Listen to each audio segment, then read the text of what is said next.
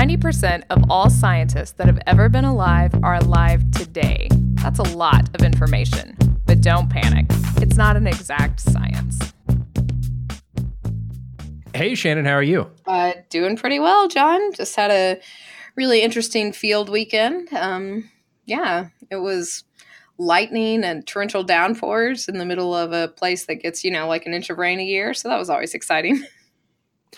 Yeah, it was very appropriate that very shortly after the Watches and Warnings show, there were multiple flash flood events, and hopefully the information helped a few folks in that area. I really hope so, because we had some crazy rain, and it's still raining here, but that's fine. We need it, but it was definitely the active warning map. If you followed the link in our show notes, was extremely active around here for this weekend. So it was a rough weekend, but we all made it through. So how about you?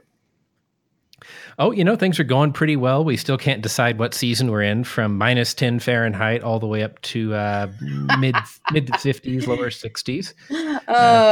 Thanks, global warming. Yeah, so we're swinging around, it's like we're in Oklahoma. But exactly. Other than that, just pushing for hopefully pretty soon the next release of MetPy. I've been working on all kinds of fun caching features and things to try to make users' lives a lot easier. Oh, that's awesome. And also a little bit of advertising. We have MetPy contributor stickers now. So if you make a pull request to MetPy, anything from fixing a typo to implementing a new feature or whatever you want, you get this little special sticker that nobody else gets. Oh, man. But don't these people already have Don't Panic stickers on everything that is stickerable? So how are they going to find a place to put that? Yeah, I know. It's not a very big sticker, but if you if you want one of those, you contribute to MetPy. And if you want a Don't Panic sticker, all you have to do is let us know. Exactly. Excellent. Well, this week we're really excited to have a guest on to talk to us about technology in the field and what happens when you write in with feedback that sounds really interesting. So we're happy to have Corey Scheip joining us on the show. Hey, Corey, welcome to the show. Hey, thanks for having me. So could you tell us a little bit about your background, how you got into geology and what you do? Yeah, absolutely. So I'm an environmental geologist, do hydrogeology and geophysics. And I basically started undergrad as an engineer. And don't disdain me yet here, but as an engineer...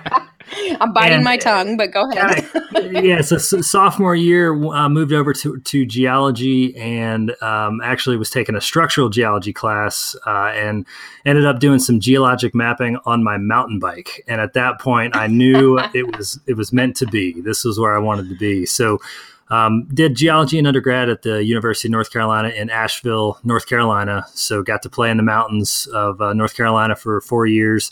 Had a great time. Ended up going to grad school more or less because I graduated during the housing recession and nobody could find any work. So we all went back to school.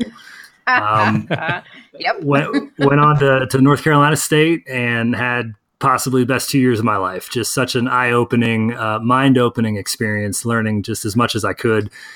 Did marine geophysics, was kind of my specialty, and ended up finding my way into a hydrogeology career. Great. So you said marine geophysics, and that's a pretty broad and very technically complex field, both in terms of the data and actually trying to get the data. So what specifically did you do? That's right. Yeah. So I was doing marine acoustics in particular, mostly with doing ray trace modeling, trying to determine how sound waves are traveling in shallow ocean basins. So we worked in the Southwest Pacific near the Lau Basin was our field site, which was, let me tell you, an absolutely terrible place to have to go for a couple of weeks and collect field data.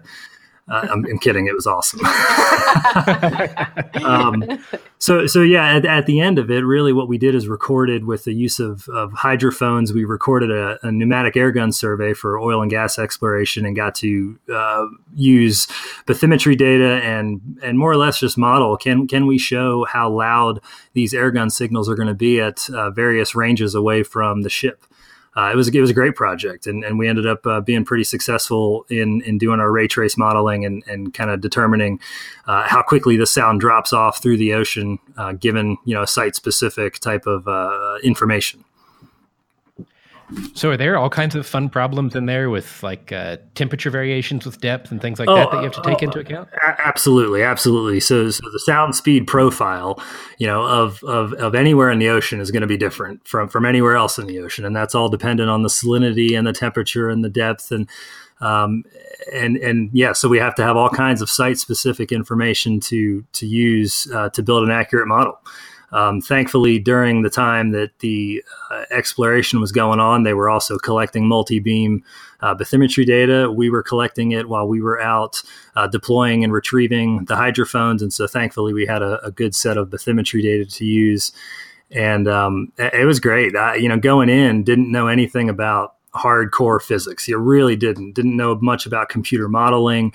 A lot of these models, we write text files and we execute them, we compile them. It was some of the stuff we were doing was relatively archaic looking back at it now, but it was great. Just had such a good time. Man, it sounds like you had a very robust database to work with too, to sort of define all your parameters. That's kind of like a miracle scenario. Yeah, I lived in MATLAB for 2 years, and it was great. It's where I just kind of learned how to manipulate large data sets and, do a lot of things programmatically, where, now that's very helpful, that I can code to a certain degree. And, just learning one language is always helpful to understand how to learn other languages. And so, I still use a lot of the kind of that type of knowledge today. Absolutely. Yeah. So you actually wrote to us. You said, I found the show and I'm really enjoying it. And a long time ago, early on, you talked about using technology in the field and a little bit about iPads. And Shannon said she wasn't totally convinced. And you had some experience with iPads in the field and wondered if we had an update. So we said, well, we'll teach people to write in and ask you to come on and talk about your experiences. That's right. Well, and so where do you guys stand now? Have you tried it again? It's been a while. It has been a while, and I haven't tried it again, mostly because I have 43 students and only 36 iPads. That's really funny. Right now, that's the limiting factor. I just can't. No. I haven't. I can't get over my pen and paper. But, today in class, we were using our maps that we had mapped on this weekend, and everyone was really cranky about it because they couldn't read the numbers and everything was really blurry on the photocopies. And I sat there and I was thinking about this interview and I was like, man, I don't know. So I haven't come around, but maybe by the end of this interview, I'll slightly turn a corner. All right. That's great. But I mean, what did you use them for in the field then? We ended up, I guess just to start, what prompted us running down this road is that we were working on a very large site. So in the environmental consulting world, we very typical site would be something that a few people would work on, maybe once a month, maybe more than that. But what we're working on, and I've been very fortunate to get involved in such a project of this caliber, but we're working on a project where we may have 70 people working on a field site of a couple thousand acres for months on end with, multiple crews doing multiple different activities. So we may have some crews that are drilling, some crews that are running, various methods of geophysics, some crews that are just sampling groundwater wells for analytical type of sampling methods. And so it's a very complicated site with a lot of moving pieces. And when we started this project in 2015, it was just very obvious that we were not going to be able to chase the paper of a traditional set of field books. I mean, if you can imagine having, 35 or 70 or, some, many dozen of field books to get field notes from. And if you've got questions, who do you call it? That's what prompted us. And so we got a hold of some iPads that had, at the time, they were whatever OtterBox was making. But I think now they've changed drastically from what we were using. But, it was a more or less waterproof and shockproof case that was on an iPad. And we just had to figure out a way to get it all to be automated as possible. And so that was the real impetus here. And what we ended up finding is a couple different pieces of software, which we can talk about here shortly, that would allow our field staff to do a number of things in the field that didn't include a pen. They included a stylus, but not a pen and paper. And so the programs that we used allowed us to write just as if you would on a field book, but you're using a stylus and it's on the iPad. All that gets recorded, and at the end of the day, you just hit a few buttons and poof, it gets uploaded. And we've got it back in our at our project servers wherever. You know, if our field site was a couple states away, that was no big deal. And so our infrastructure to accomplish that consisted of the iPads themselves, but then also a field router that was hooked up to a Verizon network, you know, a 4G network, and a printer. And that was all we had out at the site technology-wise. But it allowed us to do all kinds of stuff with uploading the data, printing. If I needed to send the field staff something, I could. They could print it. That's a quick and dirty rundown of kind of what we accomplished. Well, I hope you feel bad for putting all those interns that used to run papers back and forth out of business. That's what I have to say. We had one data manager run this entire job, and we put so many people on the hunt for work. You sure did. Jeez. See, This is why I'm fundamentally opposed, economic reasons. Well, so you said that, you know, you could write with a stylus like you would in a field notebook. Mm-hmm. Were you able to combine other media with that? Because I always found I would take a bunch of pictures in the field and write in my notebook, but I never could get them synced up exactly until GPS phone tagged stuff came along.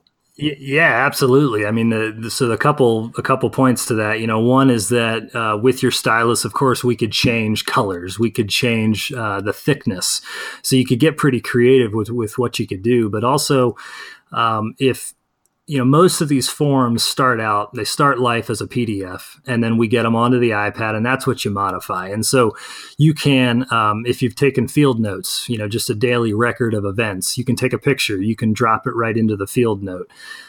You could, if you're drilling and you're taking you're recording a boring log, you can take a picture of the core, or take a picture of the soil, put it right into the boring log, and you can draw all over it. And so you can annotate. If you find a fracture that's interesting in the rock, you can annotate it. If you hit a contact, you can tell right there on the log what's what on the picture. So yeah, you can get really creative with these. You can some of them will. There are some GPS devices that'll plug in and give you, you know, sub-meter accuracy or something like that. But you can also just use the internal iPad GPS. And so you can geotag whatever you need, a picture, your notes. Lots of media. It's great. So I know one of the things that John and I were talking about when we were talking about your feedback that you had sent in, Corey, was how you guys all talk to each other. So you said you had this Verizon-based router. I mean, did that work pretty well then? Yeah, it did. So we kept our router. We ended up having a couple of them on site, but primarily we kept it at the job trailer. And so at the beginning and the end of the day, those were the primary times that you could either, you know, bring stuff down from the cloud or you could push it up. And kind of one of our protocols was at the end of the day, we all in the environmental world, safety is huge. So we always are meeting for safety meetings, both at the beginning and the end of the day. And so that was a prime time. You know, at the end of the day, we're meeting at the job trailer anyway to just kind of go through some safety items. And so before everybody left, just push everything you've got up to the cloud. We'll deal with it back in the office and you're done. You know, you can go on to your hotel, go out to eat, do what you need to do. You're not ever going to have to scan field notes again. So we definitely put the Xerox guys out of business on the scanners as well. Yeah. Some That's poor right. undergrad could have done a whole undergrad thesis on that. That's but okay. Right. That's right. Well, I was just gonna say one more, you know, on this, while we're on that topic of scanning field notes, you know, the other trick here is that if we name all of our files methodically, when you are modifying a a boring log, let's say, you know, we give you a couple fields that you need to update and no more. And so your field, you know, your boring log's not called something super generic. We can actually make it pretty specific, which allows us back in the office, you know, we've drilled 300 boreholes at this site. And so when I need to find a log, the original log from the field, I can just sort by name, or I can sort by any number of things, or I can search.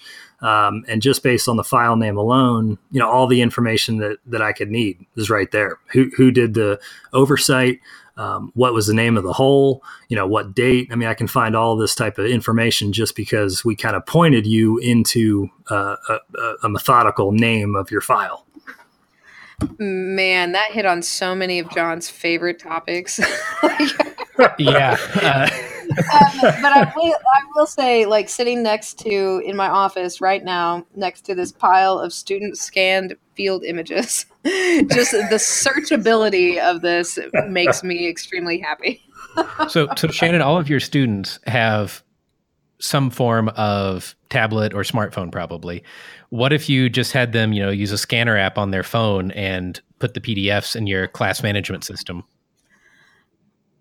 Hold on. No, I'll say that slower so I can write this down. Yeah, I think that's fantastic because, like I said, I have this unwieldy pile of notes, and then you do away with the whole, you know, am I going to get my notebook back in time to do this? Or, you know, hey, so-and-so has my notebook because they were my partner. It's brilliant. Yeah, brilliant. Well, and, you know, I can imagine being out at one of the sites that Shannon takes her classes to, making a strat column, for example. What we ended up doing was making our strat column with textures in Excel, whereas having something where I could put in actual photos of the rock would have prevented an extra trip that I had to make out there. Yep. Mm-hmm. Yeah, exactly. Oh, that's fantastic. Before we get too far into like what software and stuff did you use, Corey? I mean, why did you choose iPads as opposed to other things? This is obviously a fight that John and I have a lot. So I would like to hear the answer to this one. Well, I hate to disappoint. I'm not going to give you a good answer. We honestly never got that far. iPads are things that a few of us had familiarity with. This kind of came about relatively quickly. And so we just went with it. I'm sure you could do this on any number of other tablet devices, but iPads worked for us. Okay. All right. I mean, that's about what somebody said. Hey, we got this money. Do you want us to buy you 36 iPads? And I was just like, okay. So right. Exactly. And, you know, for us, for the company that I work for and for a number of other companies, I'm sure we have a stack of iPads that we can use on our projects. And so that probably also pushed us in that direction. Yeah, exactly. So one thing that I'm very curious about is what you said you push it up to the cloud. What cloud technology did you use? Is this something where you were hosting it locally or? Well, so we ended up using Dropbox, and we had a corporate account with Dropbox. And so we had just a few of us that had access to this. And this, I can't say too much about the site we're working on because it's under litigation, but the security was of the utmost importance. And so, you know, we went with a corporate account that I think maybe three of us had the credentials to access.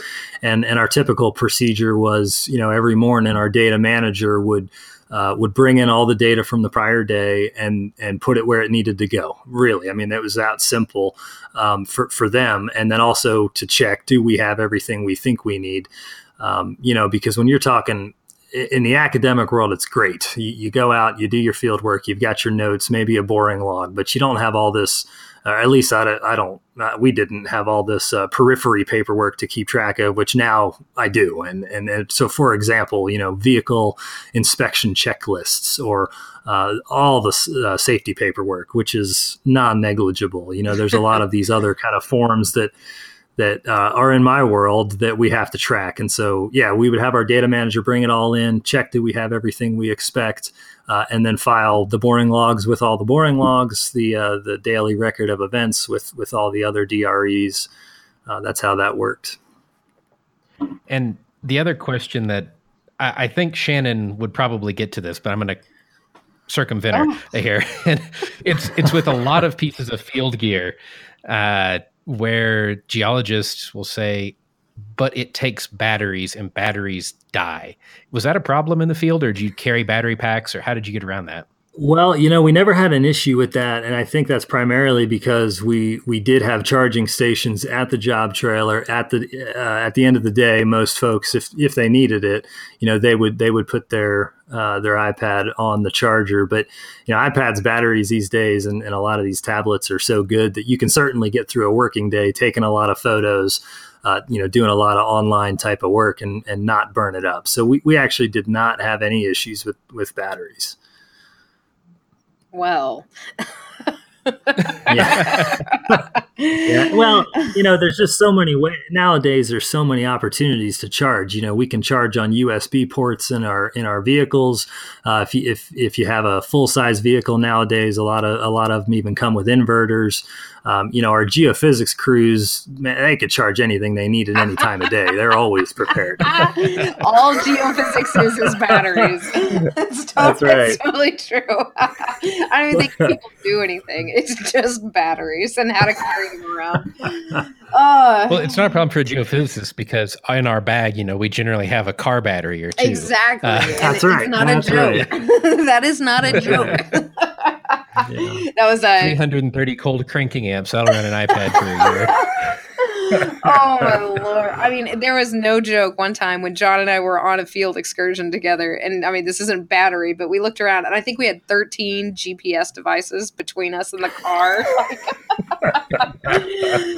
So yeah, it happens. I mean, I guess, you know, I have a solar charger that I was going to use at field camp this year. I know that's old technology, guys, but, you know, it says it'll charge my tablet once, so I can see where this would be doable because most of the time I don't take students overnight very often anyway. So, you know, It's not a deal breaker. Well, and that's a good, and that's a good point because if you're in the academic sphere, you might find yourself, you know, away from all type of civilization. You may be really out there for a couple of days. In the corporate world, that's rare anymore, at least on the East Coast here. You know, we don't have that opportunity to, you know, we're not kicking it by a campfire in the evening, unfortunately. And even if you were, there's probably some hipster somewhere with his battery powered or whatever. Right. So. That's right. So you're good.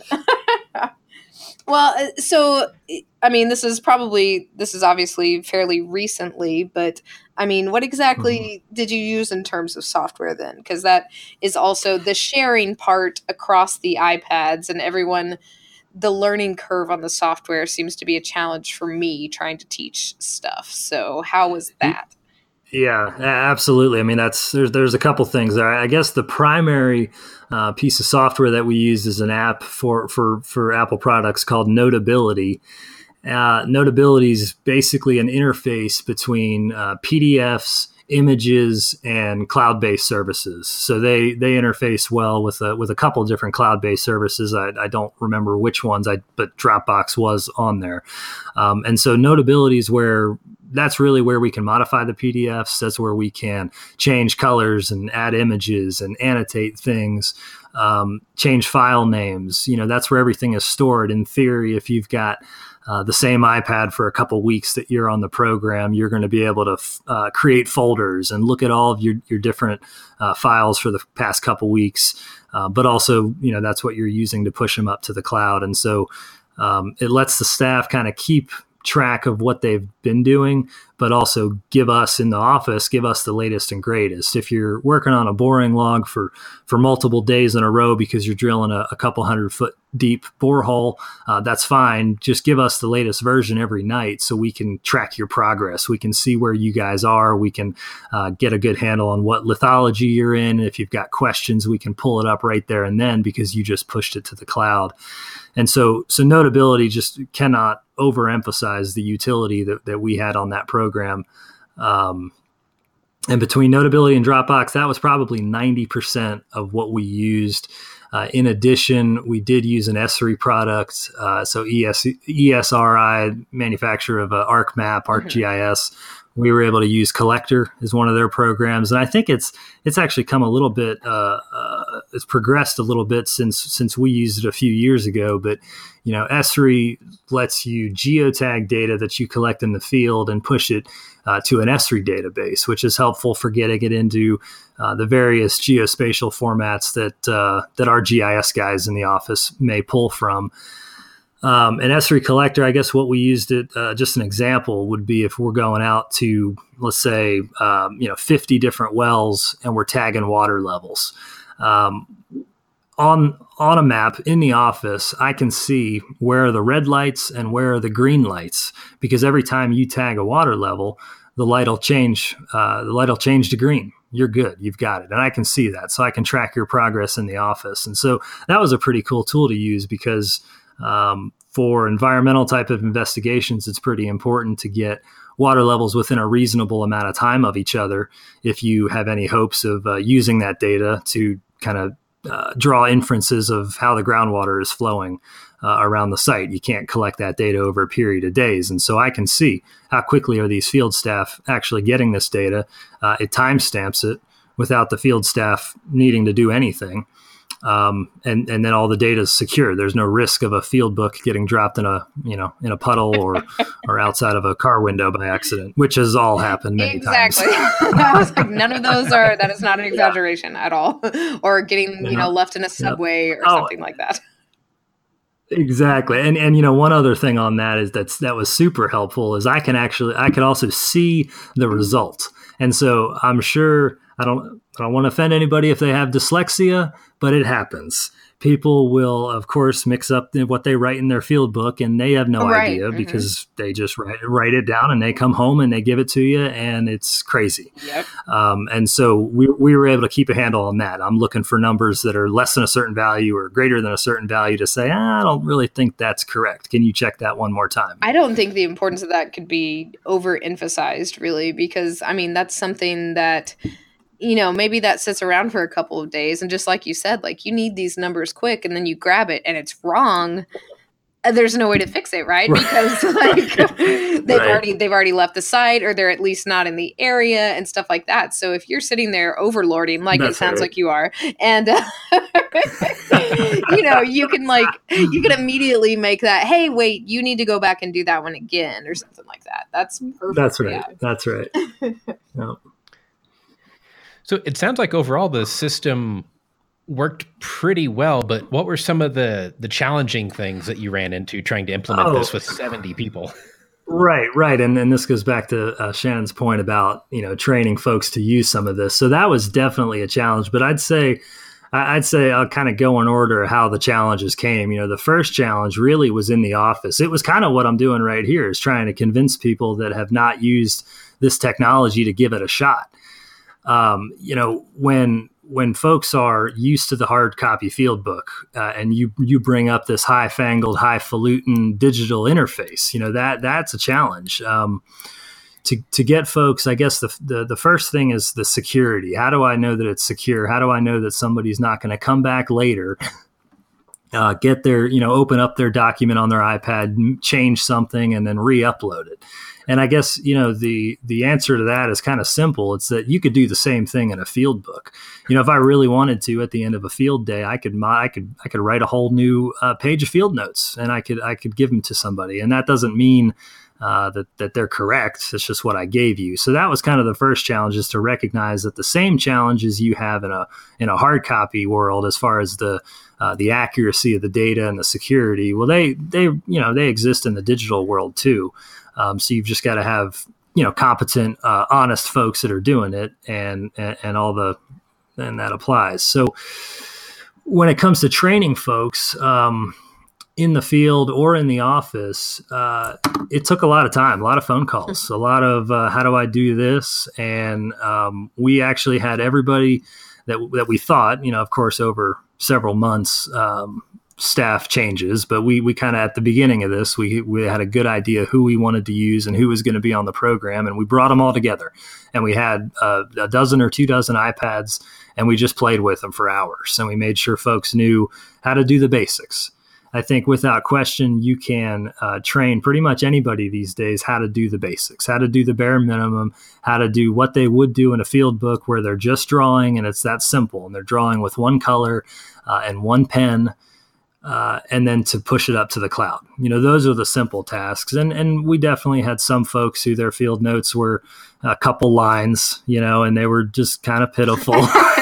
And they would... You know, they would give us the bare minimum, but then we had some folks that were really excited about it and had tons of pictures. And honestly, the only problem there is just these files got absolutely giant. And so we had a little bit of challenges moving some things across networks. But yeah, overall, I'd say even the folks that were technology, you know, some people just don't like it. They kind of get worried when you start using technology. But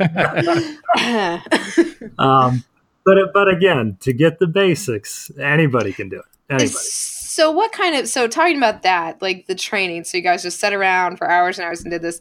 So, I mean, where do you draw the line on that? Like, how long do you think that project would have to last for you to say, okay, all this upfront effort is worth it? You know, is that a week-long project? Is it a weekend? Is it worth it? I mean, obviously there's our skills these people keep, so, you know. That's right. I mean, it's a one-time training. Once these folks learn how to do this one time, they're good for additional projects. But, you know, I feel a little unprepared because we actually have done an analysis to show other projects at what point do you break even for different types of field events, because you do have that upfront training cost. And, you know, but the reality is I cannot explain how much time we save on the back end. When you're talking about having to scan, track, rename, format, organize these field documents, and then like we've talked about a little bit with the data accuracy type of concerns, not long. Okay. Well, Shannon, imagine, you know, you have a couple dozen students. Imagine if they all were able to email you this stuff as soon as you got back to the university. That's kind of a laugh, but yeah, I would hope that could happen. Yeah, that's for sure, because that is when stuff trickles in or whatever. But I mean, just even like you said earlier, uploading it to the classroom management system, you know, within a day or something like that, that would be really primo. Because what I have actually done this year is made digital notes on paper things that they turn in. So I set up in the classroom management system, I set up like a fake assignment, right?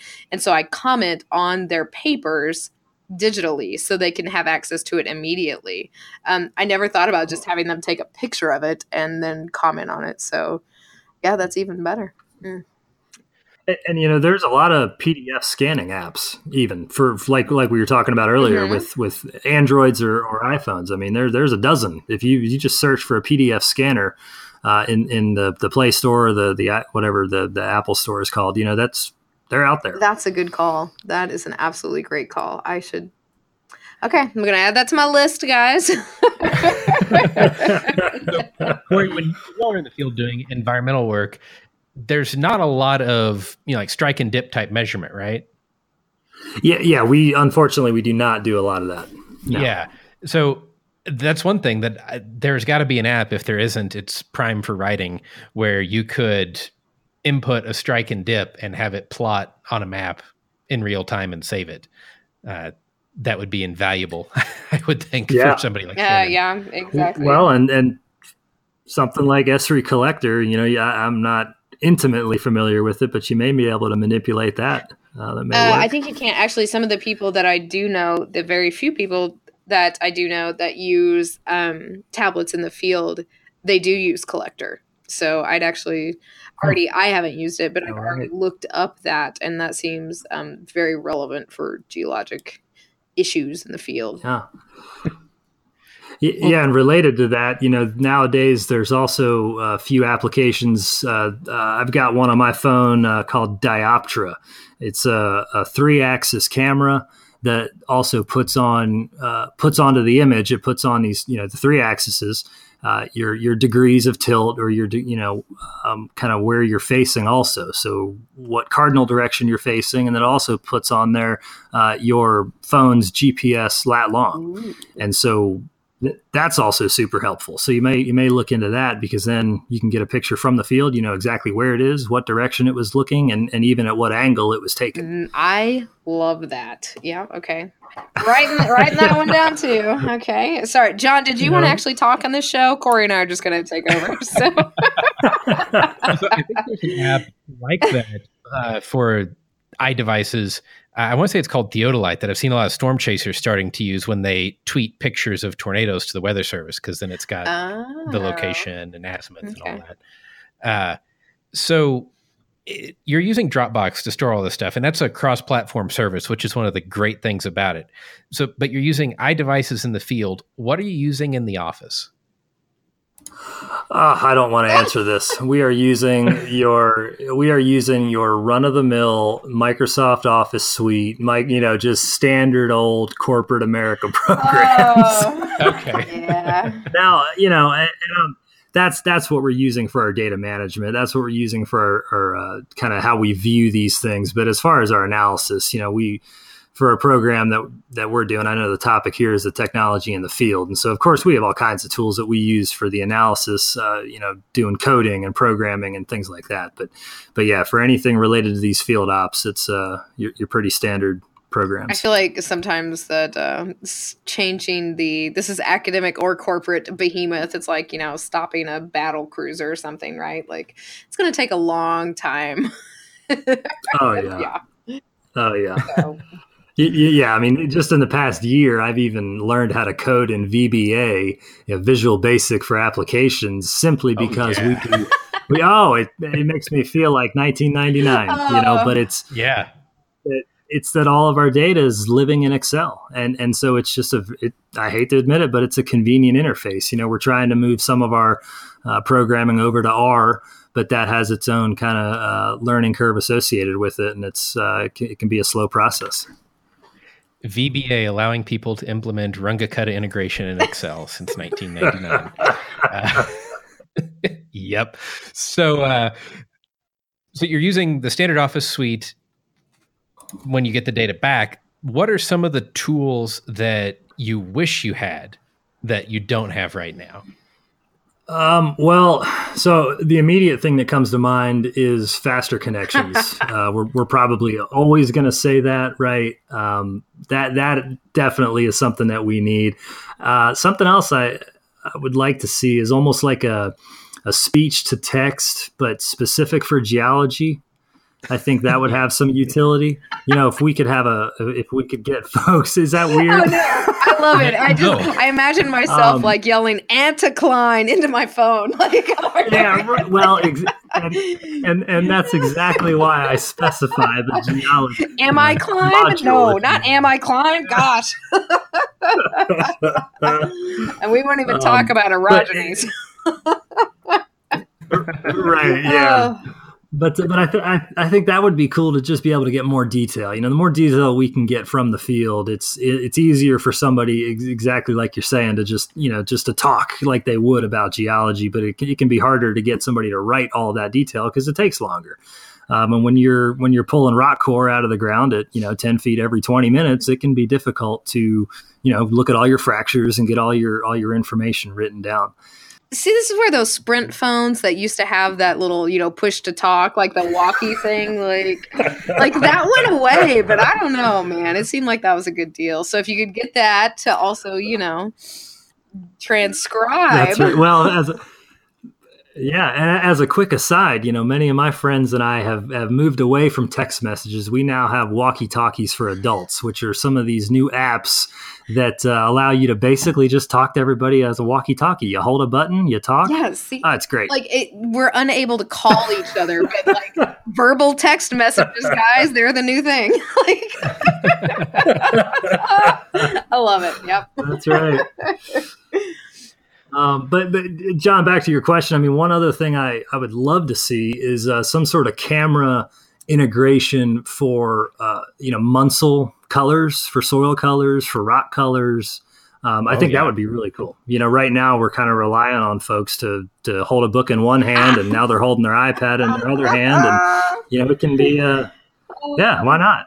Let's and automate once it. You like drop that soil sample on your little color chart and then you've messed it up. Yeah, I know exactly what you're talking about. Yeah, this sounds great. I'm on board with all this. And what could go wrong, you know, one-handing an iPad on the side of a field site? Oh, yeah. That's what the OtterBox is for. Hey, and you know what? As an homage to OtterBox there, we didn't break one. Kidding. We didn't break a single iPad. We scratched them. But, yeah, we didn't break a one. There you go. There you go. Wow. A question in a similar vein, but maybe not necessarily limited to field technology, but what is the one thing that you couldn't do your day-to-day job without? Probably just working with a team that's open to new ideas. I think, doing things the way we've always done them is probably the worst answer I can get when I, approach approach somebody about how to run a job. That kind of drives me nuts. So, yeah. And, like I said earlier, I mean, we, I've spent, this is the first kind of large scale implementation of this technology that we've been able to use. And it was definitely a challenge, getting folks on board, that initial push to where we said, all right, let's get these iPads. We're going to pay for them, which is a crazy idea, right? These things have a cost, but it's going to be worth it. That was definitely a challenge. It's in the consulting world, we're not operating under grants, or we're not operating under a lot of our own capital. Typically these type of expenses are getting pushed onto a client in some form or fashion. And so it's difficult if you're the client and I'm doing the work for you and I give you an invoice that has 100 hours of my time and it's got a line item for $100 for an iPad rental, you're going to kind of raise your eyebrows at me. But if I gave you that same invoice and it only had 80 hours of my time and no iPad, or maybe I just mix that up. But I guess the point is that, if you've got fewer hours, but you have this added cost, it all still comes out as a win for you. And that was very difficult to kind of get across. Well, it just goes to that whole, your immediate reaction of, any short amount of field work was totally worth it for the overall gain that you got and all that upfront stuff. Yeah, exactly. And like I said, it's a one-time thing. And so we've done this on a large program. We've now got, many, many staff that are ready to roll, and we can get them on other jobs, and they're just going to do nothing but save time and money for these other projects. Yeah, absolutely. I can definitely say when you're doing consulting work, especially when it's something that requires hardware, it's always a really hard balance to strike and an even harder one to explain. So I think that was maybe one of the huge feats for you in this project. That's right.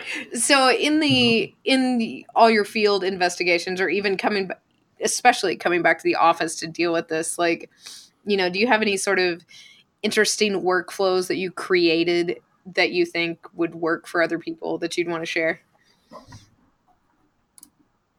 Well, we to a certain degree, we automated the generation of potentiometric surface maps. So groundwater head maps, we can bring point data from the field, groundwater elevations, actually groundwater, depths from known reference points in the field. We measure that distance and we can automate the rest. So we've got surveyed elevations for the top of a well. If you give me the depth to the water, I can give you the elevation, and then we can generate a pretty quick and dirty potentiometric surface map. So that's one example where that can come together pretty quickly as a first draft that we can then, review and kind of refine from there. But yeah, that right there, no more 3-point problems. On a piece of paper. That is my assignment next week. Oh my God. So not kidding. Students that are listening to this, Corey doesn't know what he's talking about and should totally know how to do this on paper. And John says you should learn Python or R and give Shannon a nice contour. That's right. All right, I'm out, guys. I'm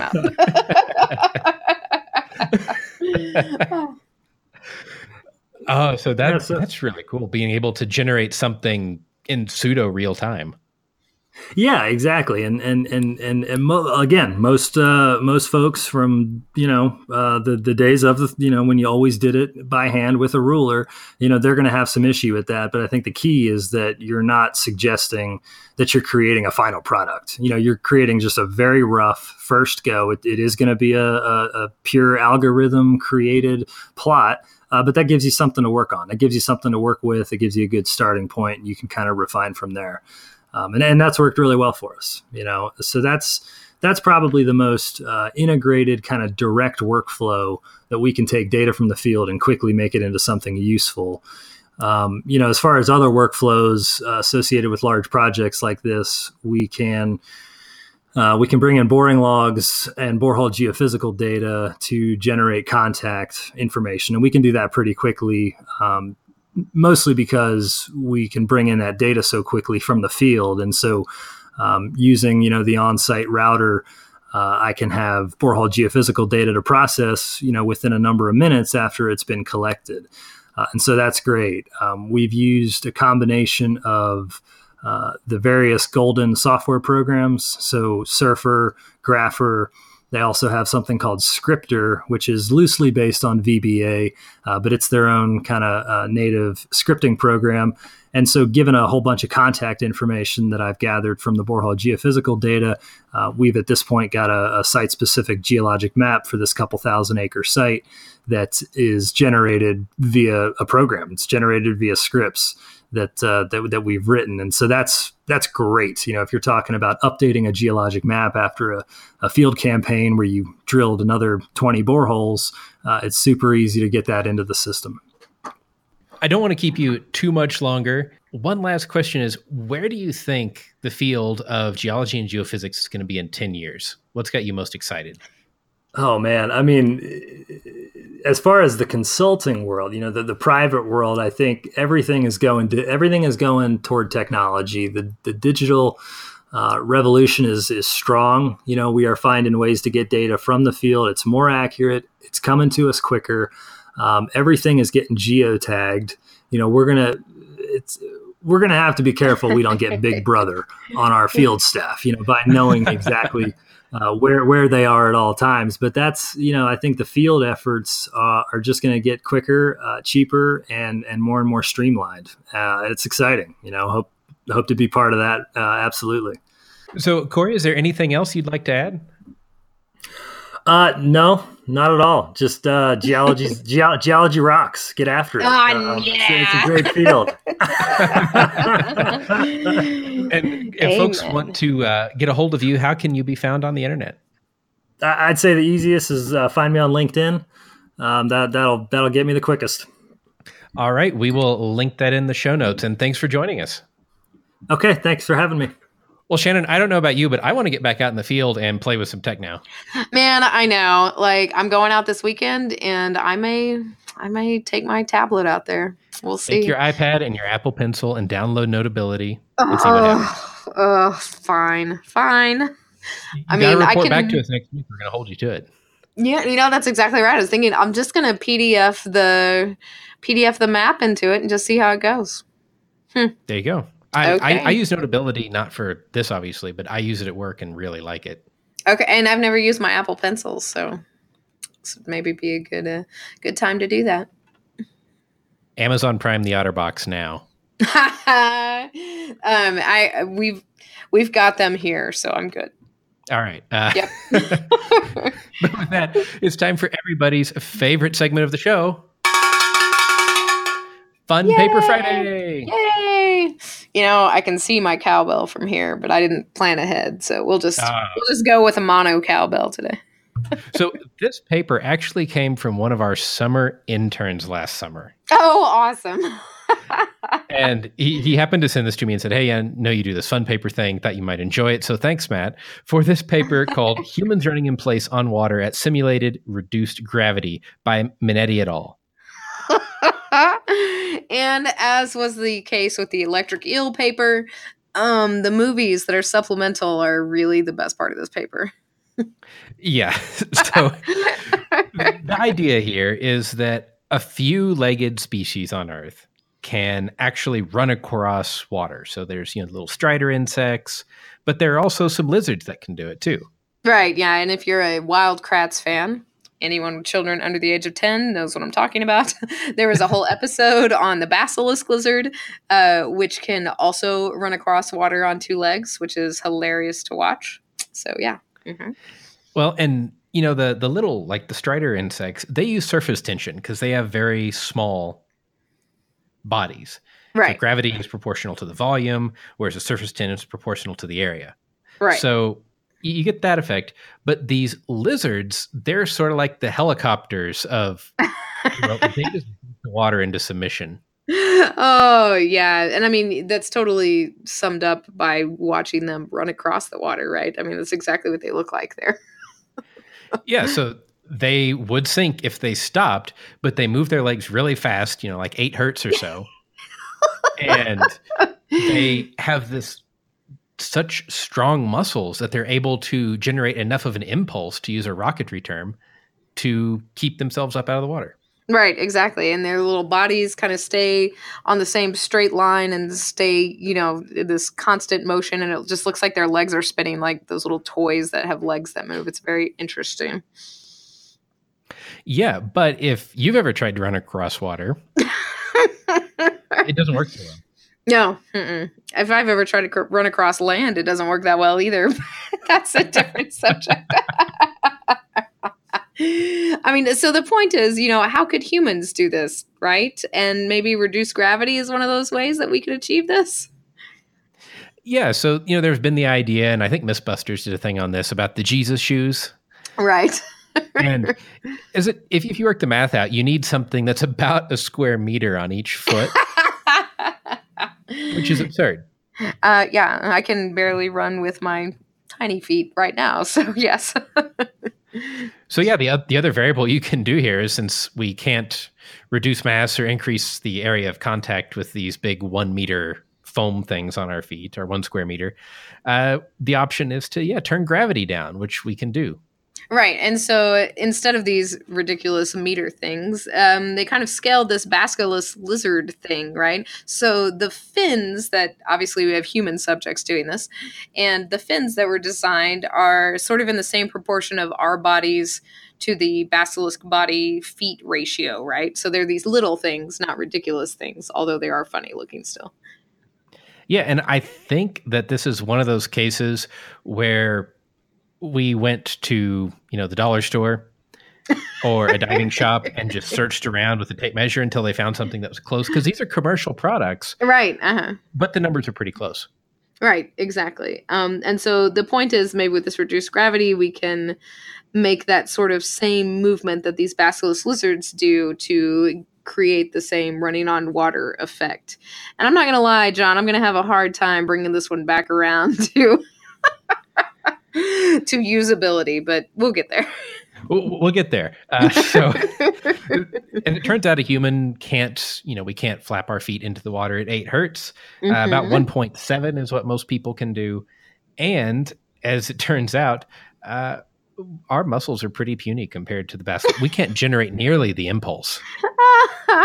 Which is kind of needed to kind of slap the water and keep moving, right? So... But we didn't talk about this experimental setup in terms of the simulated gravity part. I think this needs to be said here. So the movie, and in one of the figures in the paper, you see somebody in swim trunks with flippers on above a blow-up kiddie pool with a big tripod above them and a pneumatic cylinder holding part of them up to simulate reduced gravity. Oh, yeah, man. I mean, it looks fun, what's going on, but... Yeah. Mm-hmm. Well, and I really enjoyed that in the video. You can tell better than in the figure in the paper that this kiddie pool is set up in the middle of a lab in a university. Exactly. And they have a tarp covering all the computers that are recording data around it. Yes, exactly. It's beautiful. It's a beautiful experimental setup. The janitor had to go into this lab after they set this up and go, "What?" I know. It surely was up for a while with a little paper sign that says, "Please do not touch. Experiment in progress." Right. Oh, and man. All kinds of that. They had infrared tracking and 9 different cameras that they could get different speeds of different parts of the body, different joints. This was actually instrumented fairly well. Mm-hmm. Right, exactly. But it also doesn't quite approximate what the lizard does, right? Yeah, and so you couldn't translate. So all the energy that would go into translation is now going into keeping you above water, which is good. Mm-hmm. Yeah. They found that theory predicted that you could handle up to about 22 to 25% of the Earth's gravity, and a few test subjects could. Everybody could at 10%. Mm-hmm. Most people could at 15%, which would be like on the moon. And then fewer and fewer could as you got to the 22 to 25% gravity range. Right. Okay. Yeah. One of the other interesting things in here was, well, this is reduced gravity, but we're not reducing the gravity on the rest of the physics. So mm-hmm. when you're slapping the water is rushing back in to fill that cavity under the influence of Earth gravity. That would happen much more slowly, and you actually might be able to get a Hookean rebound if it were actually in reduced gravity where the water rebounded slower. Ooh, okay. So now I imagine what, bouncing across the surface? Like, or falling sort of, in. Yeah. That would be interesting. It's not. And if you fell in, it would be a much slower descent. It would be kind of fun. Exactly. The videos would be not as funny in actual reduced gravity is what I'm guessing. Yeah, the video, it's worth going and downloading. The link is a little janky. You have to right click and save file as, because they don't know how to do hyperlinks for this journal apparently. But. Yeah. So bring this around to me. Like, what was the purpose of this research? So I suppose you could tie it back into biological research somehow, because they're developing, they develop a pretty good numerical model of how all this works. The fluid dynamics isn't anything that's all that new. Right. I've got to go back to, my standard fallback position of there has to be some use for this in an industrial materials handling process. Man, really? So imagine a fluid that's not water, but maybe something that's thicker, something more like oobleck. Mm-hmm. And you have some kind of material that's very reactive with certain things, or is very heavy, but has a high aspect ratio and needs to be moved. I could see moving it on beds of water, just like we have air bearings, or beds of oobleck. Yeah, that's true. Okay. It didn't really incorporate the slapping here, but I'm going to say industrial process. But also, this just looks like they had a lot of fun doing it. I feel like I'm really good at taking the most obscure things and being like, no, this could apply here. And yeah, besides the infinite amount of hilarity that I will get by rewatching this video, especially because at the end, the guy just kind of gives up and looks at the camera, which I think is fantastic. Descends into the kiddie pool. Exactly. I'm having some trouble. So I'd appreciate any feedback by anyone that takes a read at this paper and can come up with better ideas than we have for uses for this one, because I'm sure they're there. Yes, and as it's going to be warming up soon, if you decide to try to replicate this experiment, we would love to see your videos and talk to you about it. Absolutely. And, before we close, I actually have a request from a listener. So we would like to know what other podcasts you all cheat on us with. Oh, man. And, the flannel cast is obviously the one that I cheat on us with, but that's it. That's it, John. I swear. That's all. Yeah. So a while back, Alicia White from Embedded.fm put up a blog post with a list of podcasts she listens to. I put up one last January on my blog. Leo Ueda and several others from Software Underground have put up posts on their blogs. I need to go back and revisit mine and update it as things have changed a little bit in the last year. But I think it would be really interesting to hear what other shows you all listen to, and we can all find some new shows that we might be interested in and maybe get some cross-show recording going again, even. Yeah, sounds great. I'll make a list. I could do this. You'll have to post it for me, but I can do it. Yeah.